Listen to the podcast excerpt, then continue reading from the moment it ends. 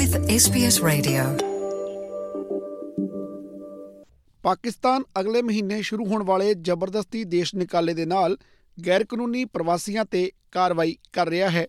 ਪਾਕਿਸਤਾਨ ਵਿੱਚ ਗੈਰ ਕਾਨੂੰਨੀ ਤੌਰ ਤੇ ਰਹਿ ਰਹੇ ਬਹੁਤ ਸਾਰੇ ਅਫਗਾਨ ਸ਼ਰਨਾਰਥੀ ਇਸ ਗੱਲੋਂ ਫਿਕਰਮੰਦ ਨੇ ਕਿ ਜੇਕਰ ਉਹਨਾਂ ਨੂੰ ਤਾਲਿਬਾਨ ਦੇ ਕਬਜ਼ੇ ਵਾਲੇ ਵਤਨ ਪਰਤਣ ਲਈ ਮਜਬੂਰ ਕੀਤਾ ਜਾਂਦਾ ਹੈ, ਤਾਂ ਉਹਨਾਂ ਦੀ ਸੁਰੱਖਿਆ ਦਾ ਕੀ ਬਣੇਗਾ? ਇਸ ਸੰਬੰਧੀ ਪੇਸ਼ ਹੈ ਪਤਰਸ ਮਸੀਹ ਦੀ ਜ਼ੁਬਾਨੀ ਵਿਸਥਾਰਤ ਰਿਪੋਰਟ।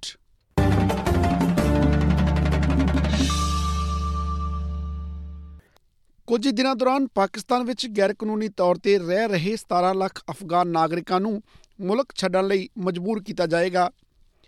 ਸੰਯੁਕਤ ਰਾਸ਼ਟਰ ਦੇ ਅਨੁਸਾਰ 2021 ਦੇ ਵਿੱਚ ਜਦੋਂ ਤਾਲਿਬਾਨ ਦੀ ਸੱਤਾ ਵਿੱਚ ਵਾਪਸੀ ਹੋਈ ਸੀ, ਤਾਂ ਬਹੁਤ ਸਾਰੇ ਲੋਕ ਸਰਹੱਦ ਪਾਰ ਤੋਂ ਭੱਜ ਗਏ ਸਨ।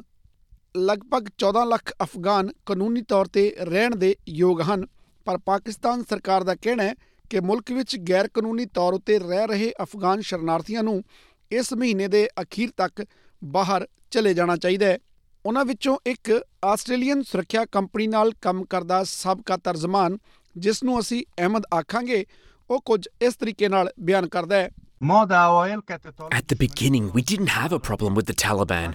Since I started working and supported the people of Australia and Afghanistan, I worked as an interpreter and received a salary from them. The Taliban considers us as spies. Ahmad ਦਾ ਕਹਿਣਾ ਹੈ ਕਿ ਉਹ ਤਰਜਮਾਨ ਦੇ ਤੌਰ ਤੇ ਕੰਮ ਕਰਦੇ ਹੋਏ ਤਾਲਿਬਾਨੀ ਹਮਲੇ ਤੋਂ ਬਚ ਗਿਆ ਸੀ। ਪਰ ਅਫਗਾਨਿਸਤਾਨ ਦੀ ਰਾਜਧਾਨੀ ਕਾਬਲ ਦੇ ਡਿੱਗਣ ਤੋਂ 3 ਮਹੀਨੇ ਬਾਅਦ ਉਸ ਨੂੰ ਗ੍ਰਿਫਤਾਰ ਕਰ ਲਿਆ ਗਿਆ ਅਤੇ ਬਾਅਦ ਵਿੱਚ ਉਸ ਨੇ 9 ਮਹੀਨੇ ਜੇਲ੍ਹ ਵਿੱਚ ਬਿਤਾਏ। ਰਿਹਾਈ ਤੋਂ ਬਾਅਦ ਅਹਿਮਦ ਪਾਕਿਸਤਾਨ ਭੱਜ ਗਿਆ। ਇਸੇ ਮਹੀਨੇ ਅਧਿਕਾਰੀਆਂ ਨੇ ਗੈਰ ਕਾਨੂੰਨੀ ਪ੍ਰਵਾਸੀਆਂ ਨੂੰ ਫੜਨਾ ਸ਼ੁਰੂ ਕਰ ਦਿੱਤਾ ਹੈ ਅਤੇ ਉਹਨਾਂ ਨੂੰ ਜ਼ਬਰਦਸਤੀ ਡਿਪੋਰਟ ਕਰਨ ਦੀ ਤਿਆਰੀ ਸ਼ੁਰੂ ਕਰ ਦਿੱਤੀ ਹੈ। ਅਹਿਮਦ ਲੁਕੇ ਹੋਏ ਲੋਕਾਂ ਵਿੱਚੋਂ ਇੱਕ ਹੈ In this one month since they announced the deportation of illegal refugees, it has been very difficult for Afghans. No one is renting them homes, and hospitals don't accept them.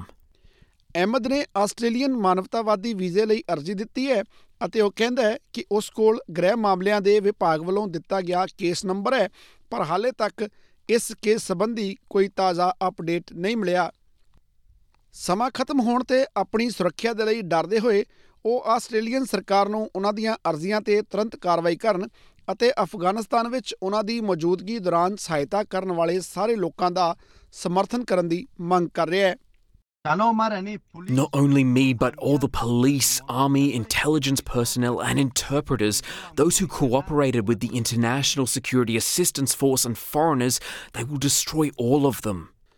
ਅੰਤਰਰਾਸ਼ਟਰੀ ਅਧਿਕਾਰ ਸਮੂਹ ਚਿੰਤਤ ਹਨ ਕਿ 10 ਲੱਖ ਤੋਂ ਵੱਧ ਅਫਗਾਨ ਨਾਗਰਿਕਾਂ ਨੂੰ ਤਾਲਿਬਾਨ ਦੇ ਕੰਟਰੋਲ ਵਾਲੇ ਅਫਗਾਨਿਸਤਾਨ ਵਿੱਚ ਵਾਪਸ ਭੇਜਣ ਦੇ ਨਾਲ ਮਨੁੱਖੀ ਅਧਿਕਾਰਾਂ ਦੀ ਗੰਭੀਰ ਉਲੰਘਣਾ ਹੋ ਸਕਦੀ ਹੈ ਹਿਊਮਨ ਰਾਈਟਸ ਵਾਚ ਆਸਟ੍ਰੇਲੀਆ ਦੀ ਡਾਇਰੈਕਟਰ ਡੈਨੀਅਲ ਗੈਵਸ਼ੌਨ ਕੁਝ ਇਸ ਤਰੀਕੇ ਨਾਲ ਬਿਆਨ ਕਰਦੀ ਹੈ Afghans in Pakistan have been a political football essentially kicked back and forth between the two countries with very little regard for their rights.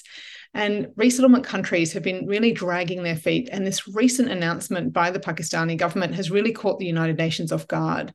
What it means, though, is that Afghans are facing the threat of being returned home to face Taliban persecution and what we know is a humanitarian crisis in Afghanistan at the moment. ਕਾਬਲ ਦੇ ਪਤਨ ਤੋਂ ਬਾਅਦ ਅਗਸਤ 2021 ਤੋਂ ਅਗਸਤ 2023 ਦਰਮਿਆਨ 2 ਸਾਲਾਂ ਵਿਚਕਾਰ Australian ਸਰਕਾਰ ਨੇ ਆਪਣੇ ਆਫਸ਼ੋਰ ਮਾਨਵਤਾਵਾਦੀ ਪ੍ਰੋਗਰਾਮ ਦੇ ਤਹਿਤ ਅਫਗਾਨ ਨਾਗਰਿਕਾਂ ਨੂੰ 13000 ਤੋਂ ਵੱਧ ਸਥਾਈ ਮਾਨਵਤਾਵਾਦੀ ਵੀਜ਼ੇ ਦਿੱਤੇ ਹਨ। ਹਾਲਾਂਕਿ ਜ਼ਬਰਦਸਤੀ ਦੇਸ਼ ਨਿਕਾਲੇ ਇਕਲੌਤਾ ਸੰਕਟ ਨਹੀਂ ਹੈ, ਜਿਸ ਦਾ ਅਫਗਾਨ ਨਾਗਰਿਕ ਸਾਹਮਣਾ ਕਰ ਰਹੇ ਨੇ। ਤਾਲਿਬਾਨ ਦੀ ਰਿਪੋਰਟ ਹੈ ਕਿ ਹੈਰਾਤ ਸੂਬੇ ਦੇ ਆਲੇ-ਦੁਆਲੇ ਤਾਜ਼ਾ ਪੁਚਾਲਾਂ ਵਿੱਚ ਹੁਣ ਤੱਕ 2000 ਤੋਂ ਵੱਧ ਲੋਕਾਂ ਦੀ ਮੌਤ ਹੋ ਚੁੱਕੀ ਹੈ। ਆਸਟ੍ਰੇਲੀਆ ਵਿੱਚ Caritas humanitarian emergency lead Sally Thomas ਦੱਸਦੀ ਹੈ ਕਿ ਸਰਦੀਆਂ ਦੇ ਨੇੜੇ ਆਉਣ ਕਾਰਨ ਜਿਉਂਦੇ ਰਹਿਣ ਲਈ ਸੰਘਰਸ਼ ਕਰ ਰਹੇ 44000 ਲੋਕਾਂ ਨੂੰ ਡਰ ਪੈਦਾ ਹੋ ਗਿਆ ਹੈ 3,000 homes have been completely destroyed and many more have been damaged. People are too scared to even to go into the homes, but especially to sleep in their homes. They don't feel safe. So many are sleeping outside in tents. It's starting to get very cold. Winter is coming and they don't have many supplies with them. ਜਿਵੇਂ ਕਿ Australian charity ਮਹਿਬੂਬਾ ਦਾ ਵਾਅਦਾ ਹੈ ਕੈਰੀਟਾਸ ਵੱਲੋਂ ਭੋਜਨ ਪਾਣੀ ਅਤੇ ਡਾਕਟਰੀ ਸਹਾਇਤਾ ਭੇਜੀ ਜਾ ਰਹੀ ਹੈ ਚੈਰਿਟੀ ਦੇ ਉਪ ਪ੍ਰਧਾਨ ਨਾਵਿਦ ਸੋਰੋਸ਼ ਸੀਨਾ ਇਸ ਤਰ੍ਹਾਂ ਦੱਸਦੇ ਨੇ They're still pulling people out of the rubble, literally with their bare hands, and it's families that are doing this. It's critical for shelter to be sorted, but really, like long term thinking, how are we going to support these families to return to their homes and to survive a winter? Because right now, they're at complete risk of death. UNICEF ਦਾ ਕਹਿਣਾ ਹੈ ਕਿ ਭੁਚਾਲਾਂ ਕਾਰਨ ਮਰਨ ਵਾਲਿਆਂ ਵਿੱਚ 90% ਔਰਤਾਂ ਅਤੇ ਬੱਚੇ ਸਨ। ਮਿਸਟਰ ਸੀਨਾ ਮੁਤਾਬਕ ਬਹੁਤ ਸਾਰੇ ਲੋਕ ਕੱਚੀਆਂ ਇੱਟਾਂ ਦੇ ਘਰਾਂ ਵਿੱਚ ਰਹਿ ਰਹੇ ਸਨ, ਜੋ ਤਾਜ਼ਾ ਭੁਚਾਲਾਂ ਦੌਰਾਨ ਆਸਾਨੀ ਨਾਲ ਢਹਿ ਢੇਰੀ ਹੋ ਗਏ। ਅਫਗਾਨਿਸਤਾਨ ਵਿੱਚ ਚੈਰਿਟੀ ਦੇ 50 ਕਰਮਚਾਰੀ ਹੈਰਾਤ ਸੂਬੇ ਵਿੱਚ ਜ਼ਰੂਰੀ ਚੀਜ਼ਾਂ ਦੀ ਸਪਲਾਈ ਕਰ ਰਹੇ ਨੇ ਅਤੇ ਲੰਬੇ ਸਮੇਂ ਦੇ ਸਦਮੇ ਅਤੇ ਨੁਕਸਾਨ ਦੇ ਨਾਲ ਸਿੱਝਣ ਵਿੱਚ ਬਚੇ ਲੋਕਾਂ ਦੀ ਮਦਦ ਕਰ ਰਹੇ ਨੇ। It's terrible. There's a child who has lost 34 members of their family. So all their direct immediate family was was killed. They're in a state of shock.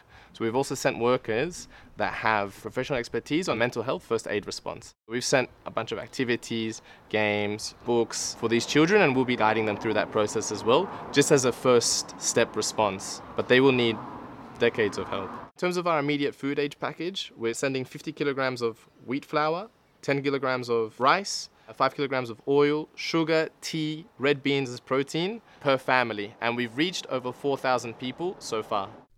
Sydney ਅਧਾਰਤ ਚੈਰਿਟੀ ਦੀ ਸਥਾਪਨਾ 1998 ਵਿੱਚ ਮਿਸਟਰ ਸੀਨਾ ਦੀ ਮਾਂ ਮਹਿਬੂਬਾ ਰਾਵੀ ਦੁਆਰਾ ਕੀਤੀ ਗਈ ਸੀ ਕਾਬੁਲ ਵਿੱਚ ਪੈਦਾ ਹੋਈ ਉਹ ਇੱਕ ਵਿਦਿਆਰਥੀ ਕਾਰਕੁਨ ਬਣ ਗਈ ਅਤੇ 14 ਸਾਲ ਦੀ ਉਮਰ ਵਿੱਚ ਰੂਸੀ ਹਮਲੇ ਤੋਂ ਭੱਜ ਗਈ ਸੀ ਮਾਂ ਅਤੇ ਪੁੱਤਰ ਹੁਣ ਅਫਗਾਨਿਸਤਾਨ ਵਿੱਚ ਹੋਪ ਹਾਊਸ ਅਨਾਥ ਆਸ਼ਰਮਾਂ ਦੇ ਨਾਲ-ਨਾਲ ਸਕੂਲਾਂ ਅਤੇ ਸਿਹਤ ਕਲੀਨਿਕਾਂ ਨੂੰ ਚਲਾ ਰਹੇ ਚੈਰਿਟੀ ਦੀ ਨਿਗਰਾਨੀ ਕਰਦੇ ਹਨ ਸਾਲ ਭਰ ਦੇ ਇੱਕ ਦਲੇਰ ਮਿਸ਼ਨ ਵਿੱਚ ਉਹਨਾਂ ਨੇ ਦਰਜਨਾ ਅਫਗਾਨ ਔਰਤਾਂ ਅਤੇ ਬੱਚਿਆਂ ਨੂੰ ਆਸਟ੍ਰੇਲੀਆ ਵਿੱਚ ਸੁਰੱਖਿਆ ਲਈ ਭੇਜਿਆ We evacuated over 100 people from Afghanistan, and over 50 of them were the orphans from the Hope Houses, which were at direct risk. And this is the largest number of unaccompanied children, to our knowledge, that Australia has evacuated in one go in its history. ਹਾਲਾਂਕਿ mister ਸੀਨਾ ਦਾ ਇਹ ਵੀ ਕਹਿਣਾ ਹੈ ਕਿ ਅਫਗਾਨਿਸਤਾਨ ਵਿੱਚ ਦਹਾਕਿਆਂ ਦੇ ਸੰਘਰਸ਼ ਅਤੇ ਕੁਦਰਤੀ ਆਫਤਾਂ ਨੇ ਬਹੁਤ ਬੁਰਾ ਪ੍ਰਭਾਵ ਪਾਇਆ ਹੈ ਜਿਸ ਕਾਰਨ ਲੋਕਾਂ ਲਈ ਇਸ ਤਾਜ਼ਾ ਸੰਕਟ ਤੋਂ ਉੱਭਰਨਾ ਮੁਸ਼ਕਿਲ ਹੋ ਗਿਆ ਹੈ It's a devastated landscape and it's a forgotten people that continue to suffer. And the saddest thing is, they will continue to show their resilience because they are accustomed to suffering. So we need to be there and support them in the best way possible. And that's why we're grateful to the people here in Australia who care and who support us. And we've raised now just over $30,000 and all that money has already arrived in Afghanistan. ਸਹਾਇਤਾ ਏਜੰਸੀਆਂ ਦਾ ਆਖਣਾ ਹੈ ਕਿ ਇਸ ਵਿਸਰੇ ਹੋਏ ਸੰਕਟ ਦੇ ਨਾਲ ਨਜਿੱਠਣ ਦੇ ਲਈ ਹੋਰ ਅੰਤਰਰਾਸ਼ਟਰੀ ਸਹਾਇਤਾ ਦੀ ਲੋੜ ਹੈ ਦੁਨੀਆ ਦੀਆਂ ਨਜ਼ਰਾਂ ਮੱਧ ਪੂਰਬ ਉੱਤੇ ਕੇਂਦਰਿਤ ਹਨ SBS ਉਰਦੂ ਅਤੇ SBS ਪਸ਼ਤੋ ਦੀ ਸਹਾਇਤਾ ਸਦਕਾ SBS ਨਿਊਜ਼ ਦੇ ਲਈ ਸਾਂਦਰਾ ਫੁਲੂਨ ਦੀ ਇਹ ਰਿਪੋਰਟ ਪੰਜਾਬੀ ਵਿੱਚ ਪਤਰਸ ਮਸੀਹ ਦੁਆਰਾ ਪੇਸ਼ ਕੀਤੀ ਗਈ ਹੈ ਫੇਸਬੁੱਕ ਉਤੇ SBS ਪੰਜਾਬੀ ਨੂੰ ਲਾਈਕ ਕਰੋ ਸਾਂਝਾ ਕਰੋ ਅਤੇ ਆਪਣੇ ਵਿਚਾਰ ਵੀ ਪ੍ਰਗਟਾਓ।